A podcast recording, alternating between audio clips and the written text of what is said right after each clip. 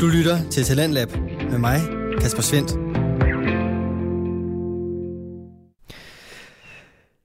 Og velkommen tilbage til time 2 af aftenens program, som blandt andet byder på afsnit fra Uldum Højskole. Denne time har vi to styks episoder fra podcastholdet fra Uldum Højskole, og vi starter med historier fra Tinder, som er lavet af Maja Elund Sørensen. Hun har samlet nogle datingfortællinger fra medelever, og ideen til at lave podcasten omkring Tinder, fortæller Maja, kom af, at øh, størstedelen af unge mennesker har en holdning til Tinder og en historie eller to derfra.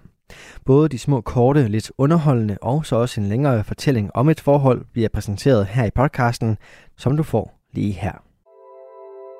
Jeg downloadede Tinder for en uge siden, og jeg ved ikke helt, hvad jeg synes om det.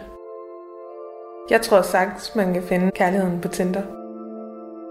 Jeg har ingen erfaring med Tinder, men jeg ved, at jeg skal aldrig på Tinder, for jeg synes, det er alt for overfladisk. Tinder er god tidsfordriv. Jeg kender egentlig mange, der har mødt eller fundet hinanden gennem Tinder.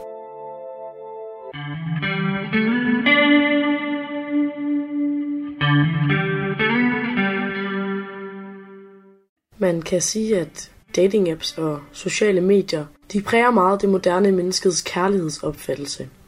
Vi har det med at swipe til højre og venstre i en strid strøm af profiler, og vi får dopamin-rush i store mængder, i takt med, at antallet af matches vokser. I denne podcast dykker jeg, Maja Elund, ned i det finurlige univers Tinder med helt ufiltrerede historier fra den virkelige verden.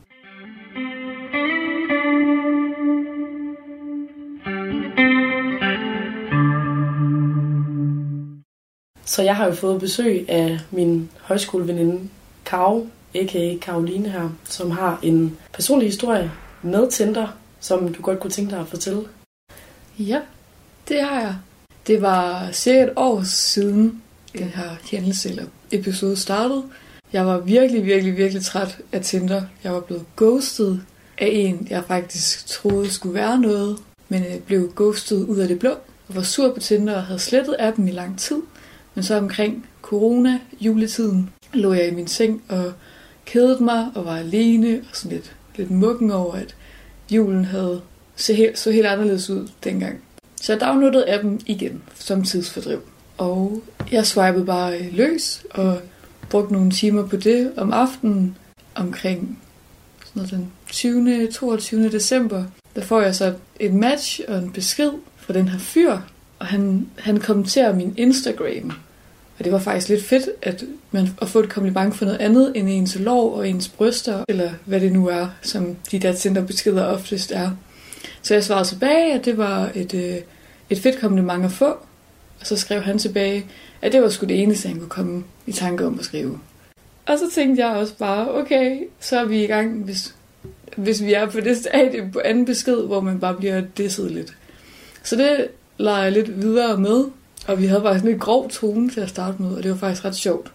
Fordi der ikke var noget filter, som der jo oftest er, når man skriver med folk, man ikke kender på nettet. Den her samtale, den fortsatte egentlig bare øh, hele vejen hen over julen. Og kom, vi kom ind på virkelig mange emner, og, og trådte lidt væk fra det der useriøse, og faktisk kom ind på sådan seriøse samtaler omkring familie og gaver, og hvordan vi egentlig ser på jul. Og så hen over, over julen og over nytåret, så skrev vi bare sammen fra, jeg stod op til han gik i seng, og det var, der var ikke noget med at skulle spille kostbar, eller noget med, at man skulle lade den anden vente og sådan noget. Man svarede, når man fik en besked. Og sådan. Det, var, det var virkelig fedt at opleve og prøve, især også efter alle de dårlige oplevelser, man jo jeg i hvert fald har haft på Tinder. Og jeg begyndte også at blive lidt utålmodig, fordi vi skrev sammen over Tinder, og det er et lidt upersonligt medie at skrive sammen på. Jeg ventede lidt på, at vi skulle rykke over på Instagram eller Facebook. Facebook er også sådan lidt for personligt, så den Instagram var godt i midten. Så jeg bad, jeg spurgte ham om, hvornår at han kunne tage sig sammen til at spørge, om vi skulle rykke samtalen hen et andet sted. Og jeg var undret mig også over, hvorfor han ikke har spurgt om at mødes endnu. For vi skrev faktisk sammen alle vågne timer i døgnet om alt muligt. Og det er jo lige meget, hvad det handlede om. Man, man skrev bare, hvad, hvad der faldt ind.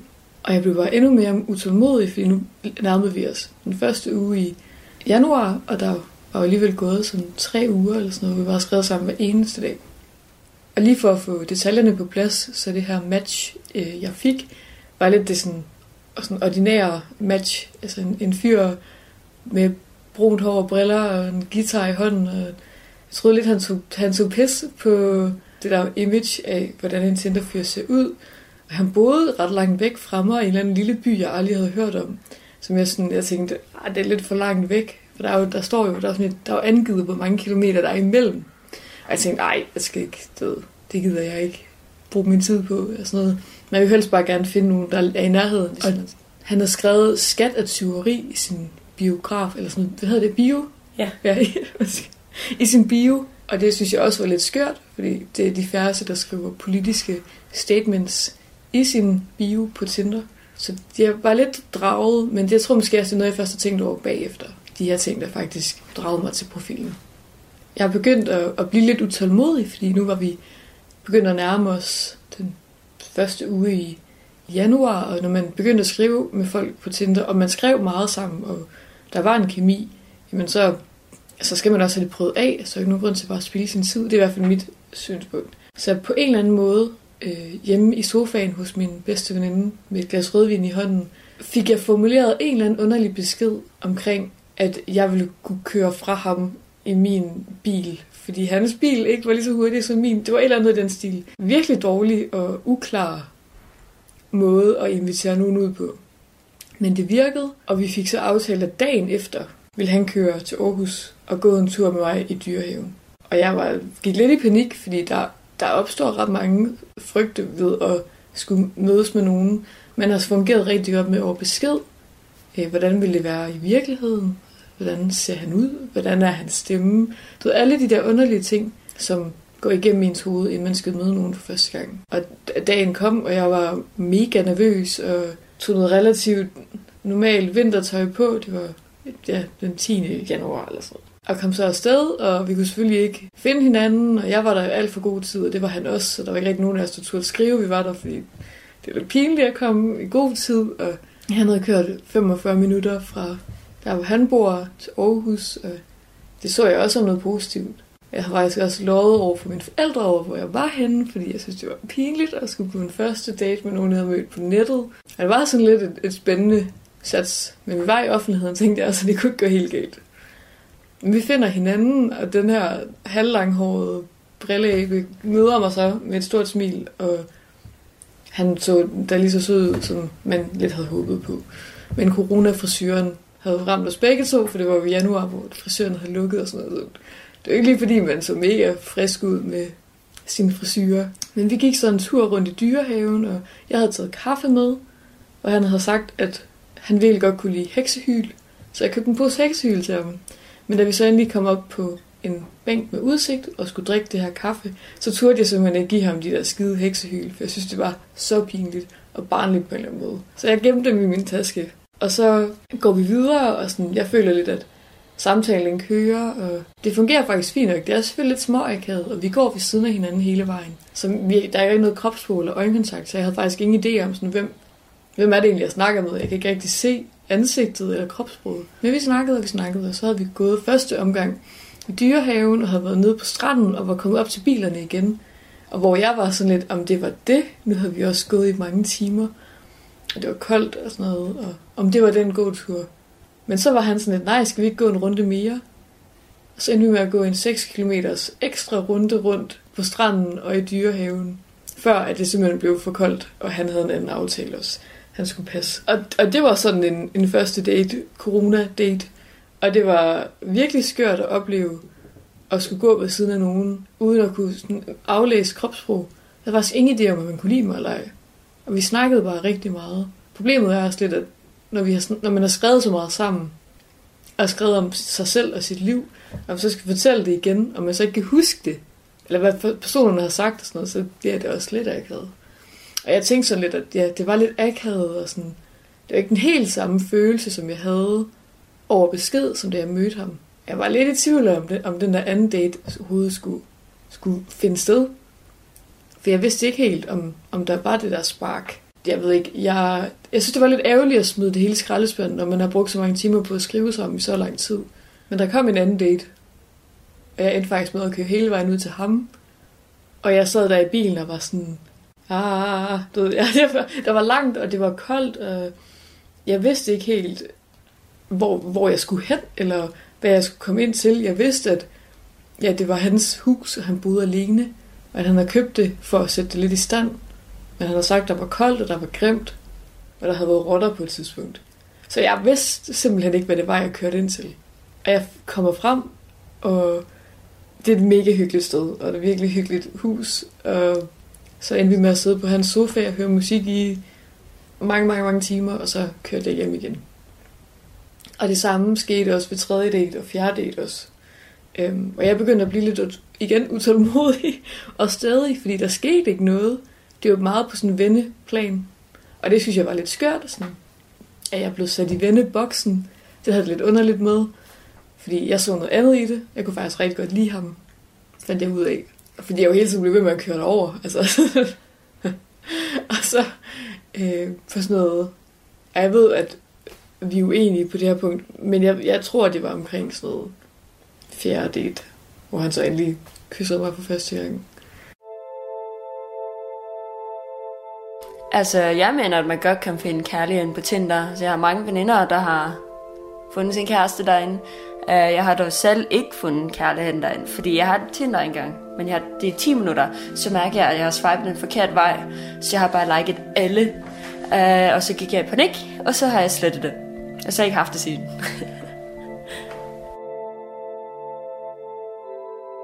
Jeg havde egentlig været i et rigtig dårligt forhold, og det ramte mig rigtig hårdt. Og så sagde min veninde til mig, at jeg skulle da downloade Tinder som et uh, confidence boost. Og jeg havde ikke Tinder i mere end en uge, og der fandt jeg så min nu ekskæreste. Men øh, det er et af de bedste forhold, jeg har været i, øh, og stadig nu er vi venner. Det, jeg havde ved Tinder, det er, at det er et sted, hvor der er så mange mennesker, der for det første virker meget sådan overfladiske, fordi det bare er et billedgalleri, man sådan scroller igennem, og så er det fordi, at der er så mange røvhuller. man kan føle sig virkelig udnyttet, når man er inde på det medie. Det er bare ikke særlig fedt.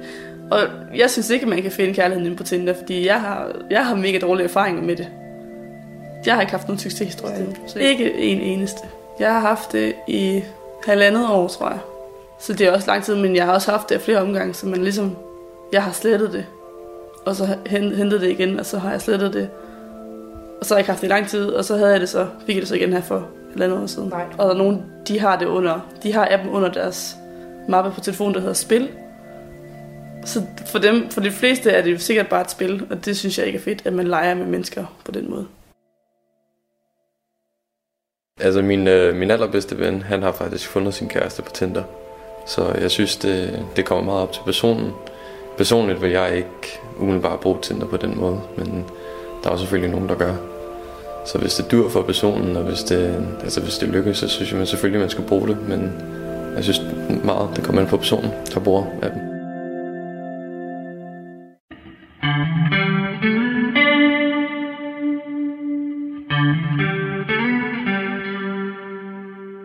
Det er rart at høre sådan en historie, som omhandler nogle dates, hvor det går stille og roligt for sig.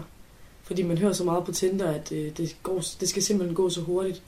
Og jeg synes også tit, jeg har oplevet at blive valgt eller vraget på, om jeg var en frisk pige, der hurtigt ville videre og sådan noget. Det ved jeg ikke, om du også har oplevet, at det har været sådan. Altså førhen, de andre Tinder-oplevelser, jeg har haft, har det været meget sådan, at første date, der skal der ske noget, og hvis der ikke sker noget, så er der ikke en anden date. Jeg har været meget vant til at blive lidt behandlet som et objekt, og ikke, altså det er heller ikke en hemmelighed, jeg har nok også behandlet mændene som lidt et objekt, fordi der skal ligesom to til tango, så det er jo ikke, det er ikke kun mig, der er blevet set, set på på den måde, så jeg har også set på dem med det synsvinkel, at der skal ske noget hele tiden. Og så er det sådan meget negativt, at der ikke skete noget, og han ikke lagde an på mig. Fordi det, jeg har været vant til, har været det positive at blive lagt an på. Men det viser sig jo at være meget positivt, at vi faktisk fik en relation og et venskab, før der faktisk blev proppet alt muligt mere ind i det. Vi kendte hinanden, og det er jeg virkelig glad for i dag. Og efterfølgende har vi også snakket om vores indtryk af hinanden. Hans indtryk var af mig, at, at han, han bare at han skulle bolde mig på et eller andet tidspunkt. Og jeg var lidt i tvivl om den der anden date. Men alligevel, selvom han havde det indtryk, så var, var han stadigvæk res, altså respekterende omkring det. Og bare lidt så tingene anden. Og jeg tror faktisk også, det endte med, at det var faktisk mig, der lagde op til sex første gang, vi var sammen. Fordi han, han simpelthen også, han turde ikke. Han var bange for, at han havde ikke havde, han havde læst mine signaler forkert, eller at han overtrådte nogle grænser. Så det er jo vildt positivt, at det gik stille og roligt. Men det ser man godt nok ikke særlig tit. Så du vil næsten påstå, at hvis det ikke var gået stille og roligt i starten, så havde du været mindre villig til at give det en chance. Er det sådan, du tænker, eller hvordan? Mm, altså det kommer, det kommer an på, hvilke rammer, der var blevet dannet omkring vores dates. Hvis de alle sammen var om aftenen og involveret alkohol, så tror jeg, at tingene ville have set anderledes ud, fordi så det ligger lidt mere op til, at man får en, får en promille i blodet, og det er, der er langt hjem, og sådan, når man har drukket, man kan ikke komme hjem, sådan, hvis det ikke er mening. Så jeg tror, fordi det var sådan nogle dagsdates, altså det blev meget mere casual, og hvor det seksuelle ikke var hovedpunktet. Og hvis du nu skal skulle give et tip på en eller anden måde til, hvordan man kan ligesom få den her gode Tinder-date, for jeg tror, der sidder rigtig mange derude, der virkelig har været, altså oplevet, at det ikke har været succeshistorier. Hvad tænker du sådan er lidt tips og tricks til, hvordan man får den gode date stablet på benene? Jeg tror, det afhænger meget af, hvem man er som person, og hvor meget man stoler på folk. Man skal vide, at de mennesker, man mødes med, er rigtige personer. Og man skal vide, at de er nogen, der kan finde ud af at holde en kontakt, så man op til en date ikke bare bliver kastet om bagved, og så er det glemt. Så man bliver ghostet, for eksempel. Mit bedste råd er i hvert fald, at man, man skal have en, en relation, inden man mødes. Man skal lige vide, hvor står den anden person henne, og ja, hvem er de? Meget overfladisk, ikke? men sådan, man skal vide lidt om personen, før man, man møder dem, og have tjekket dem ud på de andre sociale medier. Altså, jeg vil aldrig gå på en Tinder-date, hvis jeg kun havde skrevet med dem over Tinder. Jeg skulle ligesom have lidt mere sådan mere bevis på, at de faktisk fandtes, og at de var, hvem de sagde, de var. Og så mødes i offentligheden, hvor der er andre mennesker omkring, bare for sådan en sikkerhed. Man ved jo aldrig, hvem man møder. Og sådan noget med at ja, gøre det i dagstimerne, men hvis man har brug for en øl, for lige at løsne lidt op, så gør det sådan sidst på eftermiddagen, eller så det ikke bliver sådan en, en sen aftenting. Som første gangsdate. Ja. Hvordan bibeholder man en god samtale på Tinder? Fordi der, jeg tror rigtig mange oplever det der med at blive ret hurtigt sorteret fra, og lige pludselig svarer de ikke rigtig længere, og man bliver sådan lidt ghosted. Altså det er lidt et svært spørgsmål at svare på, tror jeg. Det afhænger også meget af, hvordan samtalen bliver startet. Hvis den bliver startet med noget seksuelt, så holder den ikke. Så har man ikke noget grundlag. Hvis man starter ud med sådan et kompliment, et, sådan et harmløst kompliment, og starter en samtale, eller kommenterer på noget, de har på deres billeder, om de har tatoveringer, om de har en hund på billedet, har de ude at rejse, så, så tror jeg, at man, man kan starte en samtale, og så bare håbe på, at den anden person også bider fast. For der skal jo, som jeg sagde tidligere, to til tango. Du, det kan ikke kun være dig, der, der løfter en samtale, fordi så går man død i det. Så bare have sådan en casual, stille og rolig samtale, og også lidt læse mellem linjerne, hvad de andre de siger. Fordi så kan man nogle gange også gennemskue, hvad der er, de faktisk gerne vil høre, man skal skrive tilbage til dem. Tusind tak, fordi du vil fortælle din historie og lige komme med lidt øh, råd til det ene og det andet her til sidst. Tak fordi du var med. Det var sådan. Du lytter til Radio 4. Det var aftenens anden podcast episode fra Uldum Højskole. Her var det Maja Elund Sørensen, som øh, præsenterede datingfortællinger fra medelever på Uldum Højskole i podcasten Historier fra Tinder. Og vi skal videre til øh, den sidste podcast episode, jeg har med fra Uldum Højskole her til aften. Den hedder Jeg kom til at tænke på, og består af Nicoline Stærke Jensen, Søren Grandal og Sofie Nørgaard Thomsen. Det er en øh, traditionel samtale-podcast, hvor forskellige emner kan vendes, og øh, hvor du som lytter får mulighed for at høre et øh, par forskellige meninger, som du kan forholde dig til. I aftenens afsnit, der dykker de ned i forbrugsvaner og øh, hvordan man går til det her ønskeseddel-ræs, som øh, de fleste af os lige har været igennem her i julen. Du får en øh, bunke underholdning og meninger at forholde dig til lige her i aftenens sidste podcast afsnit. Vi er Søren, Nicoline og Sofie, og vi har det til fælles, at vi alle tre hader at lave ønskesedler. Så i dag der skal det altså handle om ønskesedler, som alle nok har stødt på i en eller anden øh, kontekst i forbindelse med en fødselsdag, en konfirmation, en barnedåb eller til jul. Og her kommer det nok primært til at handle om øh, julen, selvom jeg tror, mange af tankerne går igen ved de andre anledninger.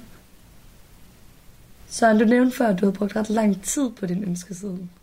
Ja, altså, det har jeg også. Jeg synes, hvert år synes jeg, at øh, det er ligesom en, en tilbagevendende pligt. Øh, det er ret anstrengende, og ja, jeg føler altid, at man bliver rykket for ønskesedlen lang tid, før man overhovedet er begyndt at overveje, hvad man skulle ønske sig. Ja, hvert år øh, bruger jeg bare lang tid på at overveje, om jeg overhovedet har brug for noget.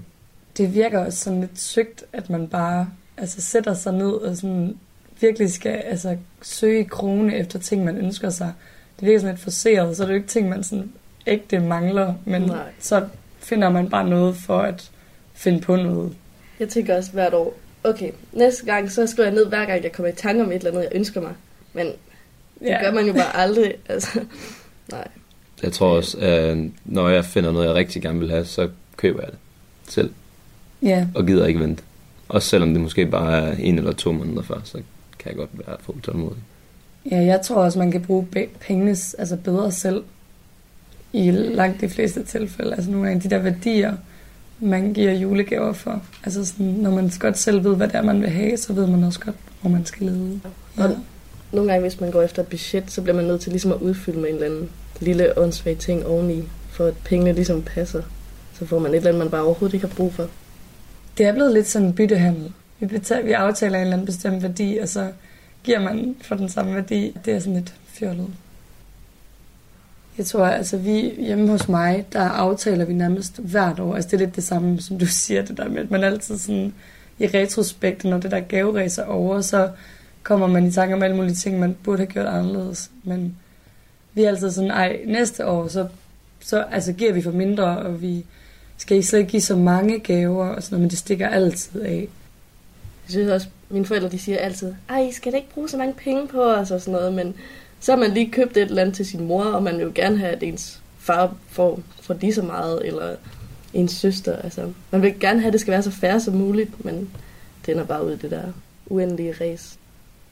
Jeg tror først, at jeg vil at sådan rigtig skal lære op nu, øh, fordi det er kommet meget sent til mig, at jeg er begyndt at give gaver. Det har ikke været en tradition i min familie, sådan at vi som børn har givet hinanden gaver. Så det er først noget, jeg er begyndt på her, efter jeg sådan er blevet mere voksen.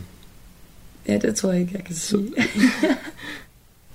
jeg har også tænkt, altså min, øh, min storebror, han skrev til mig her, øh, om han ikke kunne få min ønskeseddel inden Black Friday. øh, og så var der sådan lidt frem og tilbage, inden vi har sådan en søskende messengergruppe, hvor vi altid skriver sammen. Fordi de bare virkelig gerne vil have den inden, så man selvfølgelig kunne spare nogle yeah. penge på de der. Det er en god anledning til at få skubbet godt gang i det der køb og smid væk kultur. Og min far, han er på samme måde. Han, det er altid ham, der står for gaveindkøb. Og han er virkelig god til at øh, finde tilbud, og nu er det Black Friday, og så kan han lige så godt købe det der. Men okay, vi lige, hvis nu, at I havde aftalt, øh, I skulle give for 300 kroner med nogen, og I så havde fundet noget på tilbud til 150 kroner, ville I så købe værdien op til, fordi I havde købt ting på tilbud, eller ville I bare være sådan, nå okay, så blev det bare lidt billigere i år? Ja, det er et godt spørgsmål. Jeg tror lidt, øh, for mig ville det handle om, hvilken relation det var til. Hvis det var til et af mine forældre, så tror jeg, jeg ville ja, bruge de sidste 150 kroner på noget andet. Men jeg tror, hvis det bare var sådan en, til en ven eller sådan noget, så kunne jeg nok godt finde på at spare de penge. Altså fra 150 til 300, der vil jeg sige, der er ret stor forskel. Var det fra 250, altså, og budgettet var 300, ikke? Jo. Så er det lidt noget andet. Så er man sådan, det er næsten det samme når vi snakker om det her med ønskesedlen, og det der med at være tidligt ude. Jeg tror, det er belastende for den, der skriver ønskesedlen, men det er jo egentlig dejligt for dem, der skal ud og købe gaverne. I stedet for, at man står alle sammen nede i butikkerne den 21., 22., 23. og skal købe ind. Så jeg forstår også godt lidt den anden side, men øh, ja, det er også virkelig tidligt nogle gange. Altså jeg vil så sige, jeg tror også, der er nogen, der køber sine julegaver før den 21. Nå, det er bare mig så. Ja. Jeg er da blevet spurgt sådan starten af november nogle gange, om jeg har juleønsker.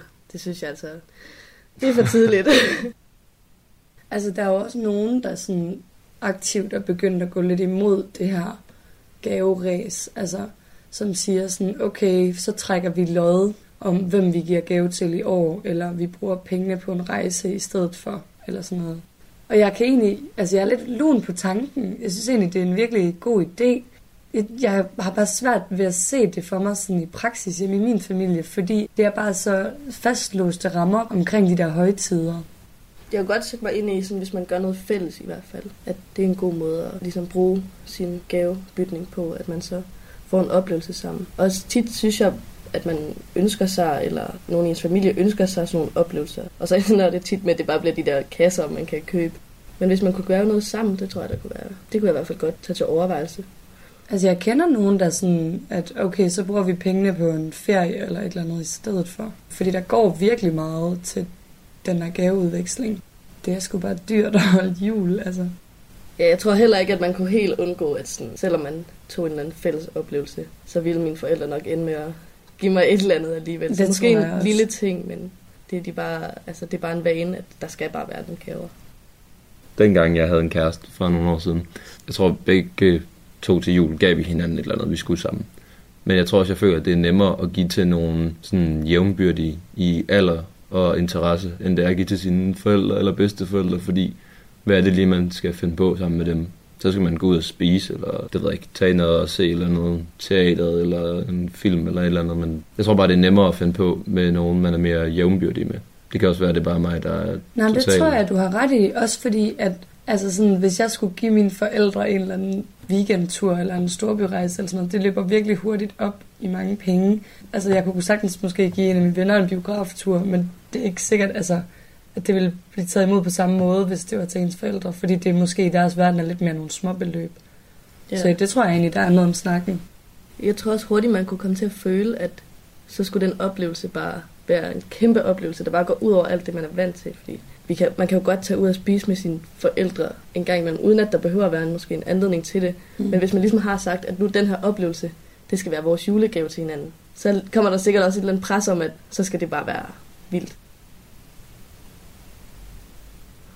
Kan I huske der, hvor man var lille, øhm, og man havde det der, man fik stukket sådan en BR-katalog i hånden, og så var der lavet sådan nogle afkrydsningsbokse på siderne, som ligesom var klar til, at man bare kunne gå amok i det der katalog. Øhm, vi skrev, vi var så fire søskende, så vi skrev så sådan forbogstav ud for de ting, vi ønskede os. Men øhm, det er en lidt vild måde, og sådan, altså også det der legetøj. Ja. Altså hvad fanden, man brugte det to gange, altså. Ja, og så, ej, man, hvis man havde ønsket sig det samme som ens søster, eller tænkt sig at ønske sig det samme, så var der jo total panik, fordi kunne vi begge to få det, eller skulle man så dele det, og ja, det var virkelig total kaos. Jeg tror godt, jeg øh, kan lide den der idé, om man bare får et katalog. Jeg synes, det kunne være fedt, hvis man hvert år kunne betale nogen for at tilsende en katalog, som de havde baseret ud fra ens interesser, og de havde lavet sådan en undersøgelse eller sådan af en som person, og så havde de udvalgt en hel masse ting, og så kunne man sidde og sætte krydser. Jeg føler det der med at have noget, der sådan ville være dejligt afgrænset, jeg tror, det ville hjælpe mig ret meget. Så man sige, du mønstre fem ting fra det her katalog, og så er det godt. du har en god sådan skabelon til sådan en lille enkeltmands virksomhed. Ja. Der. Ej, det kunne også godt blive eskaleret op, tror jeg. Du kan jo, du kan jo google gaveidéer til ham eller til hende. Mm. Så bare print den ud. Nej, der kommer altid alt muligt lort op, når man gør det der. Jeg tænker bare, købe noget data af Facebook eller sådan noget. Så kan man lige øh, lave en und ønske, en ønskekatalog. ja. Altså, jeg kan egentlig godt lide tanken. Så har man det jo også afgrænset til et eller andet. Jeg kender også nogen, der sådan, dog ikke nogen, der gør det mere, men da vi var mindre, der sådan lavede ønskeseddel til julemanden. Har I nogensinde gjort det? Jeg mindes, at jeg har fået gaver fra julemanden. Ikke noget stort. Jeg ved egentlig ikke, hvorfor. Altså, jeg har lidt følt, at jeg sådan havde en dyb tro på, at det faktisk var julemanden. Altså, det gjorde jeg altså. Jeg troede på det 100 procent. altså, jeg var sådan en lille naivt barn, der hoppede i med begge ben. Jeg forstod ikke. Jeg synes, det var så synd for min far, han aldrig oplevede det, når julemanden mm. kom. Vi har heller aldrig haft sådan, at julemanden kom ind i stuen. No. Der lå nogle gaver under træet fra julemanden, men så har han været der om natten eller et eller andet, uden vi opdagede. Det, det er omsorgsvigt. har vi ikke haft en julemand? Ja, det synes jeg. Altså, jeg tror aldrig, jeg har lavet sådan et brev til julemanden, men jeg tror, mine forældre har jeg ved, sådan, sådan spundet videre på historien om julemanden ved at være sådan, vi skal nok give ham dine ønsker og sådan noget. Og så er han jo dukket op og mm. har givet gaver, eller han sådan, jeg kan huske, han rendte en gang rundt, da vi sådan var på grænsen til det der med at forstå det, eller ikke forstå mm. det, så var det bare noget med, så begyndte min far bare at løbe rundt om huset, og ja, bank på ruderne og sådan noget, og så troede vi jo stadig på det. Og så havde han smidt en sæk eller andet sted med nogle gaver i. Det er jo ikke fordi, jeg heller ikke aldrig nogensinde har set julemanden. Bare ikke derhjemme. Han kommer aldrig på besøg hos os. Vi havde til gengæld sådan en lille bitte nisse, som sad der hele december og gemte gaver og gemte sig selv. Så sad den et nyt Mm. sted, og så skulle man finde den, så sad den ved siden af gaverne. Den fik risengrød af det hele. Ja, vi havde også, altså, eller vi har en husnisse, der hedder Albert. og det var mere sådan ham, der stod for det der med adventsgaver og sådan noget. Ja. ja. Og jeg tror også, altså min søster, min lille søster, hun er sådan fire år yngre end mig, og jeg tror, hun legede med på ideen om sådan julemand og nisserne i altså meget længere tid, end man burde bare for sådan at lade mine forældre sådan blive den der, okay, vi har stadigvæk små børn, der tror på det her, så vi Ja. kunne lege lidt videre. Og vi har også trofast haft den der nisse, Kiki hed den. Den har stået frem altså hvert år. Og så hørte jeg lige i år, at de ikke kunne finde den derhjemme. Virkelig trist, men ellers den plejer altid at stå frem, også selvom at det så ikke er den, der gemmer gaverne længere. Men den er bare fast inventar hele december hjemme hos os. Bortset fra, når den er væk. Bortset fra i år. Jeg tror også, altså nu har jeg nogle sådan lidt yngre kusiner, eller i hvert fald en kusine, som er noget yngre end mig. Og øhm, de år, hvor jeg har holdt jul med hende, det er bare dejligt at se små børns glæde omkring julen og julemanden og sådan noget. Jeg synes også, det smitter så meget af. Hvorimod sådan nu, når jeg bare holder det med min mors side af familien, så er vi sådan alle sammen ved at være, ja, den yngste er vel 16 år eller sådan noget, så vi hygger os bare sådan noget, og det er mere blevet sådan øh, fokus på familie og sådan noget. Men jeg tror også, altså det der med, at når man kan se, hvor glade de små børn bliver for de her gaver, altså så er det sådan, så har man også bare lyst til at sætte kvantiteten op, altså sådan, Mm. at de har bare en masse, de bare kan rive papiret af. Tænk på, sådan, hvor meget man fik af sine forældre, også da man var barn, og så fik de en eller anden lille luset tegning fra SFO'en, eller en ja. perleplade, eller sådan noget. Og det fortsætter jo egentlig i ret lang tid, det uligevægtige forhold. Altså jeg tror det først, det er sådan, at når man har en reel base, og man har, det ved ikke, børn, at det begynder at ligne et ligevægtigt forhold. Altså, jeg har også nogle år bare siddet i klubben og lavet perleplader og bare produceret gaver der ud af. Så havde jeg jo fået gaver fra min onkel eller min faster, og så skulle de også have et eller andet. Og altså, kvaliteten, den var meget svingende, vil jeg sige. Eller, det ved jeg ikke, om den var svingende. Den var ikke særlig høj i hvert fald. i forhold til det, du sagde, Sofie, med, med at når man så bliver ældre. Jeg tænker lige snart, der begynder at komme børnebørn igen, så tror jeg også, forholdet skifter, så det bliver ligesom de små igen, der får fokuset i forhold til gaver. Sådan tror jeg i hvert fald, det var lidt hjemme med mig. Fordi jeg føler også, at igen nu, hvor vi begynder at blive ældre, så synes jeg også, at mine forældre får nogle finere gaver lidt igen. Hvorimod Ja. sådan, for noget tid siden, der fik min far bare strømper eller sådan noget. Nu kan han godt få en haverive, hvis han lyst til det. Så Jeg kan godt se, at kvaliteten den er steget. ja, ja, gevaldigt. Eller i hvert fald beløbet. Men ja, nu er der kommet mere fokus på at give alle, fordi den der glæde, som de små børn bringer, den er der jo ikke lige så meget længere. Det tror jeg godt, du kan rette i. Så når børnene begynder at få børn, så er det lige så meget en gave, altså mine forældre gav til mine børn. Det tror jeg være en lige så god gave, som hvis de gav noget til mig. Det er jo i hvert fald ro. Ja. At, at give nogle gaver, der kan holde børnene beskæftiget. Der er også det der med sådan, altså hvad kan man tillade sig at ønske sig fra hvilke personer? altså, jeg laver forskellige ønskelister. Jeg laver en til min bedstemor, fordi jeg ved, hun siger altid, at hun elsker, når man ønsker sig noget fra magasin, og så kan hun gå ind på hjemmesiden og lige taste ind. Og så er det så nemt for hende. Og så tænker jeg bare, at der er ingen grund til at gøre det mere besværligt. Jeg tænker også sådan, hvis jeg for eksempel vil ønske mig en t-shirt med et eller andet fancy tryk, så jeg føler ikke, at min farmor er ret glad for at give mig den gave, fordi hun vil ikke rigtig kunne sådan, jeg ved ikke, afspejle sig i den eller sådan noget. Hun, det er meget langt fra hende på en eller anden måde, så at hun giver mig den, jeg føler ikke, det giver hende noget. Hvorimod jeg tror, sådan, jeg ønsker mig en højskolesangbog i år. Så tror jeg, hvis min farmor får lov at give mig den, altså det vil betyde mere for hende at få lov at give mig sådan en, en, en t-shirt. Den tanke kan jeg virkelig godt lide. Og jeg tror, at man også ubevidst tænker ret meget over det. Jeg har ikke, jeg har ikke aktivt tænkt over det, ligesom du gør, tror jeg. Men har jo alligevel tilpasset ønskerne på den måde. Så er der det her, altså... Jeg synes også nogle gange, det er svært, hvor konkret man skal være. Det her, er det en ønskeseddel, eller er det sådan en indkøbsliste, hvor det bare er fuldstændig listet op konkret. Hvad er det for et mærke? Hvad er det altså, for en størrelse og sådan noget? Det er blevet meget populært med de her ønske-apps, hvor man bare sætter links ind, og så går man bare direkte til det, lige præcis den trøje, det skulle være. Altså jeg godt, førhen har jeg godt kunne lide sådan, i hvert fald fra min søster, Så kan jeg godt bare, lige bare sige, at jeg ønsker bare tøj. Fordi jeg ved, at min søster, hun kender sådan min stil og ved, hvad det er. Og så har hun sådan rimelig fri rammer. Men jeg ved også godt, at der er andre dele af familien. Min far, han tror, han kender min stil. Men der, der skal jeg måske være lidt mere specifik, hvis jeg ønsker mig noget tøj. Jeg har også prøvet nogle år at lave sådan moodboards, hvor jeg så prøver at sætte billeder ind, og så kan man ligesom lade sig inspirere. Men jeg blev nødt til at skrive lidt nogenlunde, hvad det er. Og da jeg gjorde det til mit studentergild, der endte det også med, at jeg fik det samme fad tre gange. Altså, jeg har også i år bare ønsket mig en god bog. Hvis man som afsender den virkelig vil har læst en god bog, og man er sådan, den har inspireret mig, og så kan man give den videre. Det synes jeg også er fedt. Så bliver det også virkelig en personlig gave. Hvorimod hvis jeg bare ønsker mig en bog, så er det jo bare, igen er der ikke noget forhold til den fra afsenderen. Jeg ønsker mig også plakater. Og ikke mere specifikt end det, men jeg skal snart flytte hjemmefra. Jeg tænker, at jeg skal have noget flot på væggene. Lytter til Talentlab med mig, Kasper Svendt. Vi er i gang med aftenens fjerde og sidste podcast afsnit her i Talent Lab, programmet på Radio 4, som giver dig mulighed for at høre nogle af Danmarks bedste fritidspodcast. De kommer blandt andet i aften fra Uldum Højskole, og her er det med podcasten, som har fået navnet Jeg kom til at tænke på, som består af Nicoline Stærke Jensen, Søren Grandal og Sofie Nørgaard Thomsen. Det er et afsnit omkring øh, forbrugsvaner og hvordan man går til ønskesedler, og øh, det er det, vi vender tilbage til lige her. Men nej, jeg synes, det er, øh, det er svært. For jeg tror, at nogen vil nok helst bare have den der indkøbsliste, fordi de bedre kan forholde sig til det, hvis man skal have mange gaver, man skal have handlet, så man ikke skal tænke for meget over det. Men altså, jeg, jeg personligt kan bedre lide nogle lidt friere rammer, sådan at jeg selv kan sådan lege lidt med tanken om, hvad jeg skal give dem. Altså, vi, vi holder lille juleaften med nogle venner, og de har delt dit med godt nok givet sådan nogle sjove ting nogle gange. Fordi vi, hvis vi ikke har givet dem ønskesedler, jeg kan huske, at jeg fik sådan nogle guldbukser på et tidspunkt.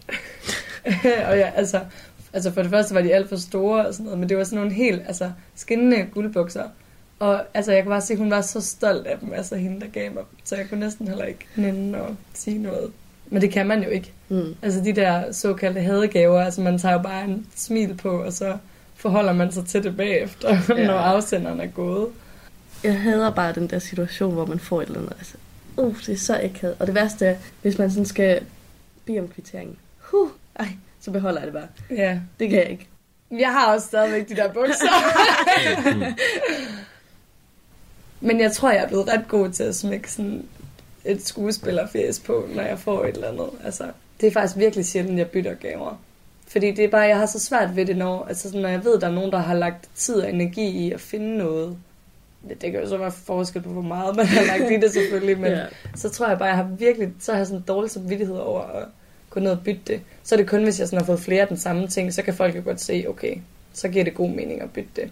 Men det synes jeg faktisk er svært. Jeg kan ikke lide at bytte gaver. Nej. Og det magter jeg heller ikke, fordi mellem jul og nytår, så, altså, så er der lige så mange i butikkerne som før jul, fordi nu skal alle folk have byttet deres julegaver. Så tror jeg godt, jeg kan tillade mig at stille et lidt større spørgsmål. Hvorfor giver vi gaver? For nogen i hvert fald, der er det jo en stor kærlighedserklæring at give noget til et andet menneske. Både altså overført betydning, men også noget rent fysisk, at nu giver jeg dig den her som et tegn på min kærlighed. Og så ved du, at jeg godt kan lide dig. Jeg tror ikke, det er alle, der har det sådan, at, eller det er det ikke. Det er ikke alle, der får en gave og tænker, om nu er jeg elsket. Nogle de tænker, det er lidt mere åndssvagt. Men så gør man det måske bare fordi, at Nå, nu har de givet noget til mig, så skal jeg også give noget til dem. Eller man ved, at Nå, hvis jeg giver noget til dem, så føler de, at jeg elsker dem. Det betyder mere for dem, end det gør for mig, men det er også okay. Jeg tænker også, der er mange, øh, nu er det meget med udgangspunkt i sådan højtider, eller sådan anledninger, vi snakker, men jeg, altså jeg tænker, det er jo, ja, det er jo jul, vi tager afsæt i, men der er jo også sådan noget som specielle mærkedage. Det kan være en bryllupsdag, eller ja, en årsdag med en kæreste, eller jeg tror, det er Interflora, der har kørt det der sig det med blomster kampagne. Altså hvor en gave også kan være øhm, enten et undskyld eller et tak. Jeg synes egentlig, der er noget fedt i det der med at give en gave, hvor det ikke er en anledning, men det der med nogle gange at give noget uden at få tilbage. Så føler jeg, at en gave kan noget andet. Ja, det synes jeg faktisk også er lidt interessant at tage fat på, fordi for nogen, der handler gavegivning også meget om den sådan anerkendelse, man selv får ved at give gaven. Jeg har en gang prøvet sådan, eller det, i hvert fald lige den ene gang, jeg lige kan huske, at give noget, hvor at den, der modtog det, slet ikke vidste, at det var mig, øh, der havde gjort det, og altså, stadigvæk ikke ved det. Jeg var sådan på sådan en gymnastiklejr, hvor der var en af mine små piger, der havde en rokketand, som hun så fik hævet ud. Så havde hun den her tand, og hun stod med blod i hele munden og smilte op til mig og var sådan, ej, så kommer tandfæn på besøg i aften, og de skulle jo så sove ind i den her store gymnastikhal, alle de der piger. Og jeg fik så snedet mig til, da de var faldet i søvn alle sammen, listede en 20'er ind under puden. Og dagen efter, altså hun var ovenud lykkelig. Det er ikke sikkert, at hun nogensinde finder ud af, at det var mig, der gjorde det. Men jeg kan mærke, at den form for gavegivning, det satte noget helt andet i gang i mig, fordi at det føltes som om, man bare var sådan god for at være god, men ikke fordi, at man altså, forventede en eller anden reaktion fra, mm. fra den, der modtog det. Så det, det tror jeg, det var sådan en ret speciel oplevelse. Jeg har sådan også leget lidt med tanken om, at man kunne gøre det igen på en anden måde, men med nogle af ens sådan bekendte. Bare sende en eller anden gave, uden at skrive, hvem det er fra, eller sådan noget. Jeg føler bare, det, det vigtigste ved julen, for mange i hvert fald, når man giver gaver, det er ikke, man er ligeglad med, hvad man får tit. Eller man er ikke helt ligeglad, men det er da meget federe at give gaven, end at få gaven. Jeg synes altid, det er så nervepirrende at åbne en gave, fordi så skal man sætte et eller andet fjes på, så man, man godt kan lide det. Og det kan man også tit, men man føler bare, at der er et pres for, at man skal bare reagere positivt, uanset om det er godt eller skidt. Så er det meget rarere at sidde lidt i baggrunden og være den, der har givet gaven, og føle, at man har fundet et eller andet, der betyder noget. Hvordan åbner I gaver hjemme hos jer? Der er helt ritual, næsten. den, vi starter, der er altid en eller anden, der starter. Da jeg var yngre, der var det børnene, der fandt den første gave og gav den til en eller anden. Den, der har åbnet, får så lov til at vælge den næste gave, der skal gives videre. Og førhen, der var det også børnene, de fik deres gaver lidt tidligere, så de kunne komme hen og lege. Men nu her, der er det bare sådan, at man sidder, og så kigger man alle sammen på, når man åbner, og sådan hygger sig med det, og så er det også bare altså en fælles aktivitet, i stedet for at det kommer til bare at handle om, at nu skal man se sine egne gaver.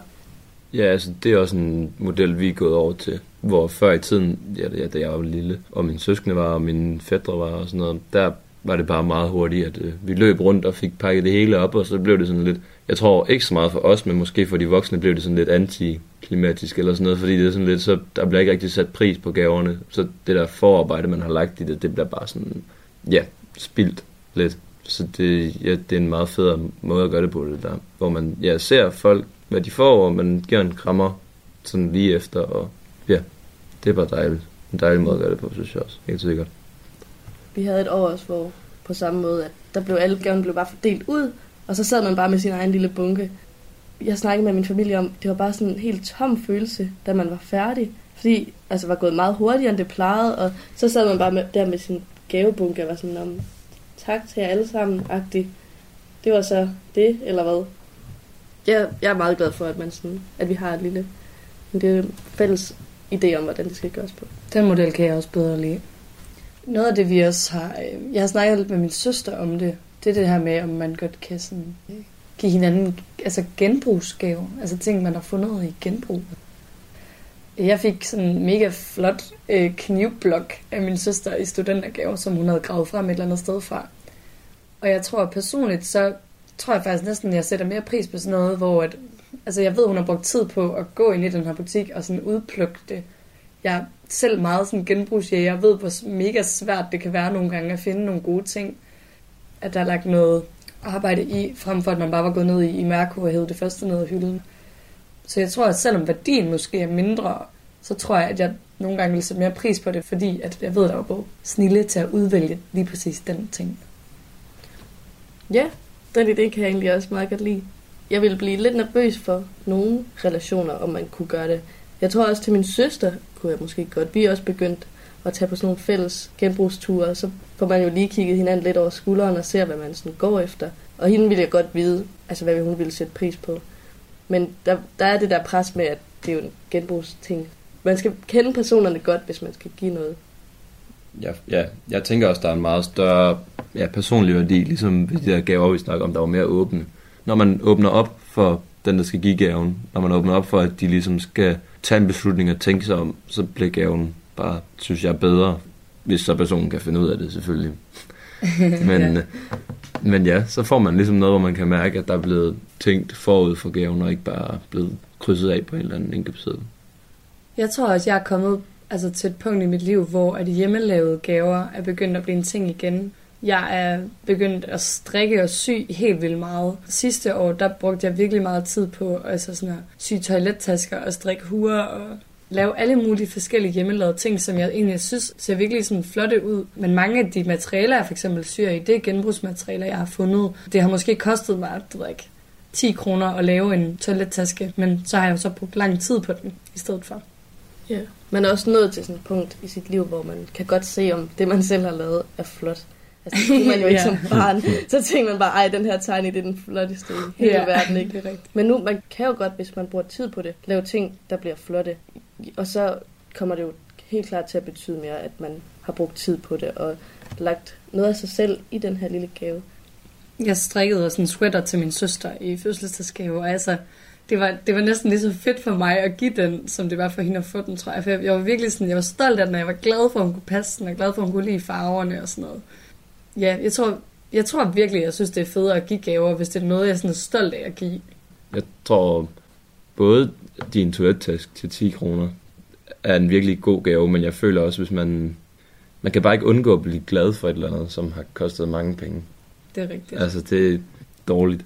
Jeg føler, en, der overhovedet ikke kender mig, kunne give mig en virkelig god gave, bare ved at gå ud ligesom at bruge mange penge. Men det viser måske også noget om sådan den relation, man har til et andet menneske. Altså en forælder kan jo sagtens blive glad for deres barns grimme tegning. Jeg tror også, jeg vil blive mega glad for, at min søster hun havde lavet en kop til mig. Hvor at hvis en eller anden fremmed havde lavet en kop, så ville jeg nok ikke tænke, at sådan, Nej, det er ej, rigtigt. den er flot, men ja. Man kan lægge nogle andre kræfter i at lave gaver, når man har en nær relation til nogen. Så er det mere efter tænksomheden og personligheden i gaven, der vægter frem for, ja, hvor dyr den er. Det tror jeg er rigtigt. Men altså, jeg må sgu nok lægge mig fladt ned og sige sådan, at jeg tror, jeg er enig med dig i, at man vil altid sådan være sådan et ydmyg over for det der ved at få en dyr gave, og være sådan, wow, er det virkelig, har de brugt så mange penge på det? Altså, jeg har også taget mig selv i at sådan slå det op, I ved, hvad noget koster, sådan efter jeg har fået det, fordi jeg bare var nysgerrig, fordi jeg havde en fornemmelse af, at det var en ret værdifuld ting. Jeg kan huske, i konfirmationsgave, der fik jeg sådan af min mors onkel eller et eller andet. Der fik jeg nogle af de der Geo Jensen Margaritter øreringe. Mm. Og jeg kendte dem overhovedet ikke særlig godt, men det var virkelig en flot gave, synes jeg, at give til nogen, man ikke sådan var super tæt med.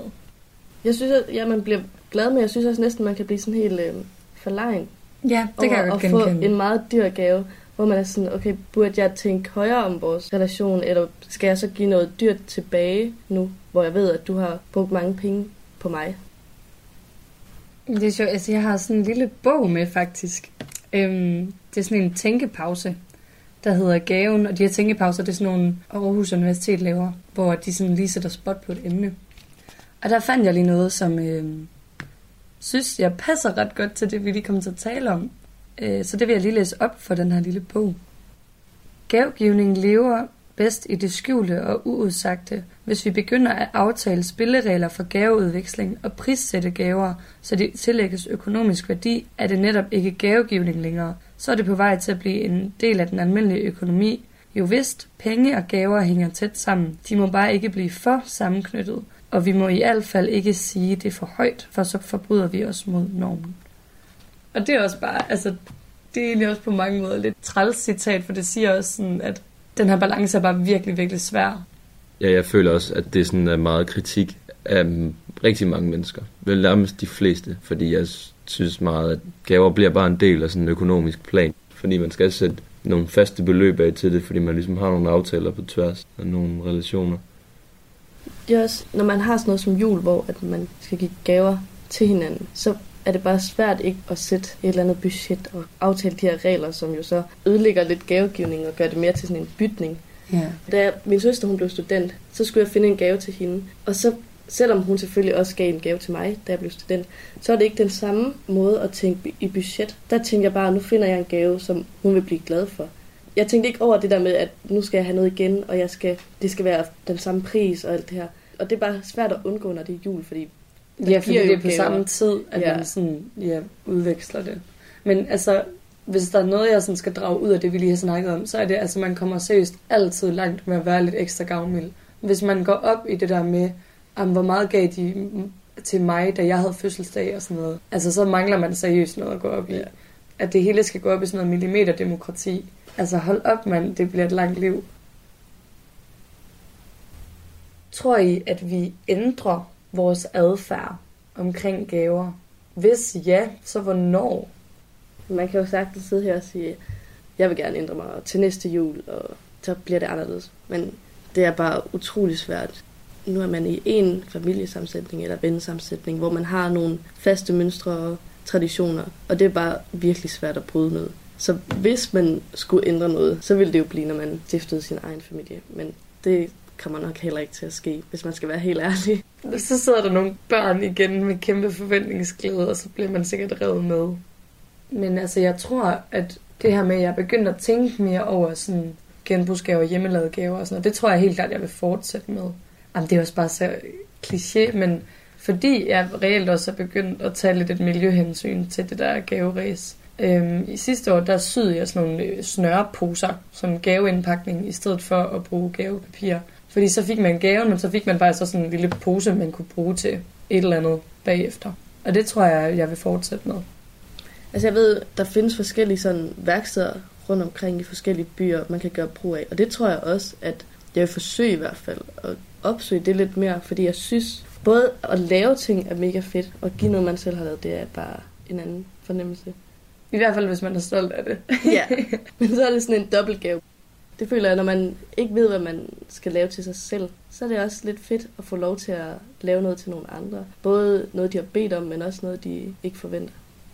Jeg tror også, for at bryde det der mønster, og for at sådan, skabe en ændring, så ja, kræver det jo også, at man har tid og overskud til det. Og jeg tror bare generelt, at der er nogle tidspunkter omkring jul. Jeg tænker nu, hvor for eksempel man skal til at studere. Jeg tror ikke lige, det er det, der står højst på ens liste, at man vil bruge lang tid på at tænke over, hvad man vil give til andre og sådan noget. Det bliver meget øh, hurtigt ind at tjekke en ønskeseddel, og så få det bestilt, og så få sin mor til at pakke det ind. Fordi det kan også være et stort arbejde, hvis man virkelig gerne vil give noget fint. Men det burde jo også være noget, man prioriterer med. Jeg tror bare, man kan glemme det. Det tror jeg også. Altså, der er jo nogen... Ej, nu siger jeg psykopater, men altså nogle psykopater, der virkelig altså starter ja, 1. november. Hvis man gør det, og man ligesom planlægger, hvornår skal jeg lave det her, eller hvornår skal jeg købe det her, så tror jeg, at det godt kan lade sig gøre, også selvom man er presset. Men ja, det handler jo om prioritering. Har I noget, der sådan står øverst på ønskesedlen i år? Jeg har ønsket mig en del forskellige spil. Det tror jeg er noget, der er det, der står øverst. Det sådan, hænger også lidt sammen med det der med at ønske sig en oplevelse. Fordi man kan sådan være sammen om at, at spille. Og så gad jeg også bare godt opbygge et ordentligt lager til, når man får gæster på besøg en gang, når man bor selv. Ja, jeg tror lidt, ja, grund til, det er svært for mig at svare på, det er det der med, at min ønske så er blevet så forceret, eller sådan, den er blevet sådan, ja. den er lidt opstået øh, på den baggrund, at jeg skulle lave en. Ikke fordi jeg sådan havde lyst. Men jeg tror, noget af det, jeg godt kunne tænke mig, det var, at når vi kommer på den anden side af jul, så føler jeg mere, at jeg kommer til at have behov for nogle ting, når jeg finder ud af, hvad jeg ligesom skal med mit liv. Så det, det er der, jeg godt kunne have, have brugt det, kunne have ønsket mig noget. Så lige nu er der nok ikke rigtig noget, som der virkelig står øverst på min. Du kan godt lige bruge en jul igen til marts. Ja, ja der er fødselsdag, så det er jo perfekt. Det er, det er faktisk praktisk. jeg, øh, jeg ønsker mig blandt andet nogle lange nederdele og lange kjoler. Ja fordi jeg skal til Kenya lige om lidt, og i Kenya der er knæ meget sensuelle, så øhm, dem skal jeg have dækket af. Jeg har nogen i forvejen, men jeg tror lige, jeg skal have udvidet mit lager en lille smule, inden jeg skal afsted. Det kunne også være, at jeg bare skulle syge nogen selv. ja. Jamen, vi håber, at øh, jer, der også sidder derude og hader ønskesedler, at I øh, måske er kommet lidt videre med den, eller har fået noget inspiration i den her podcast. Og måske også, at vi har givet jer en lille smule stof til eftertanke i forhold til, hvordan vi giver gaver til hinanden, og hvordan vi laver ønskesedler.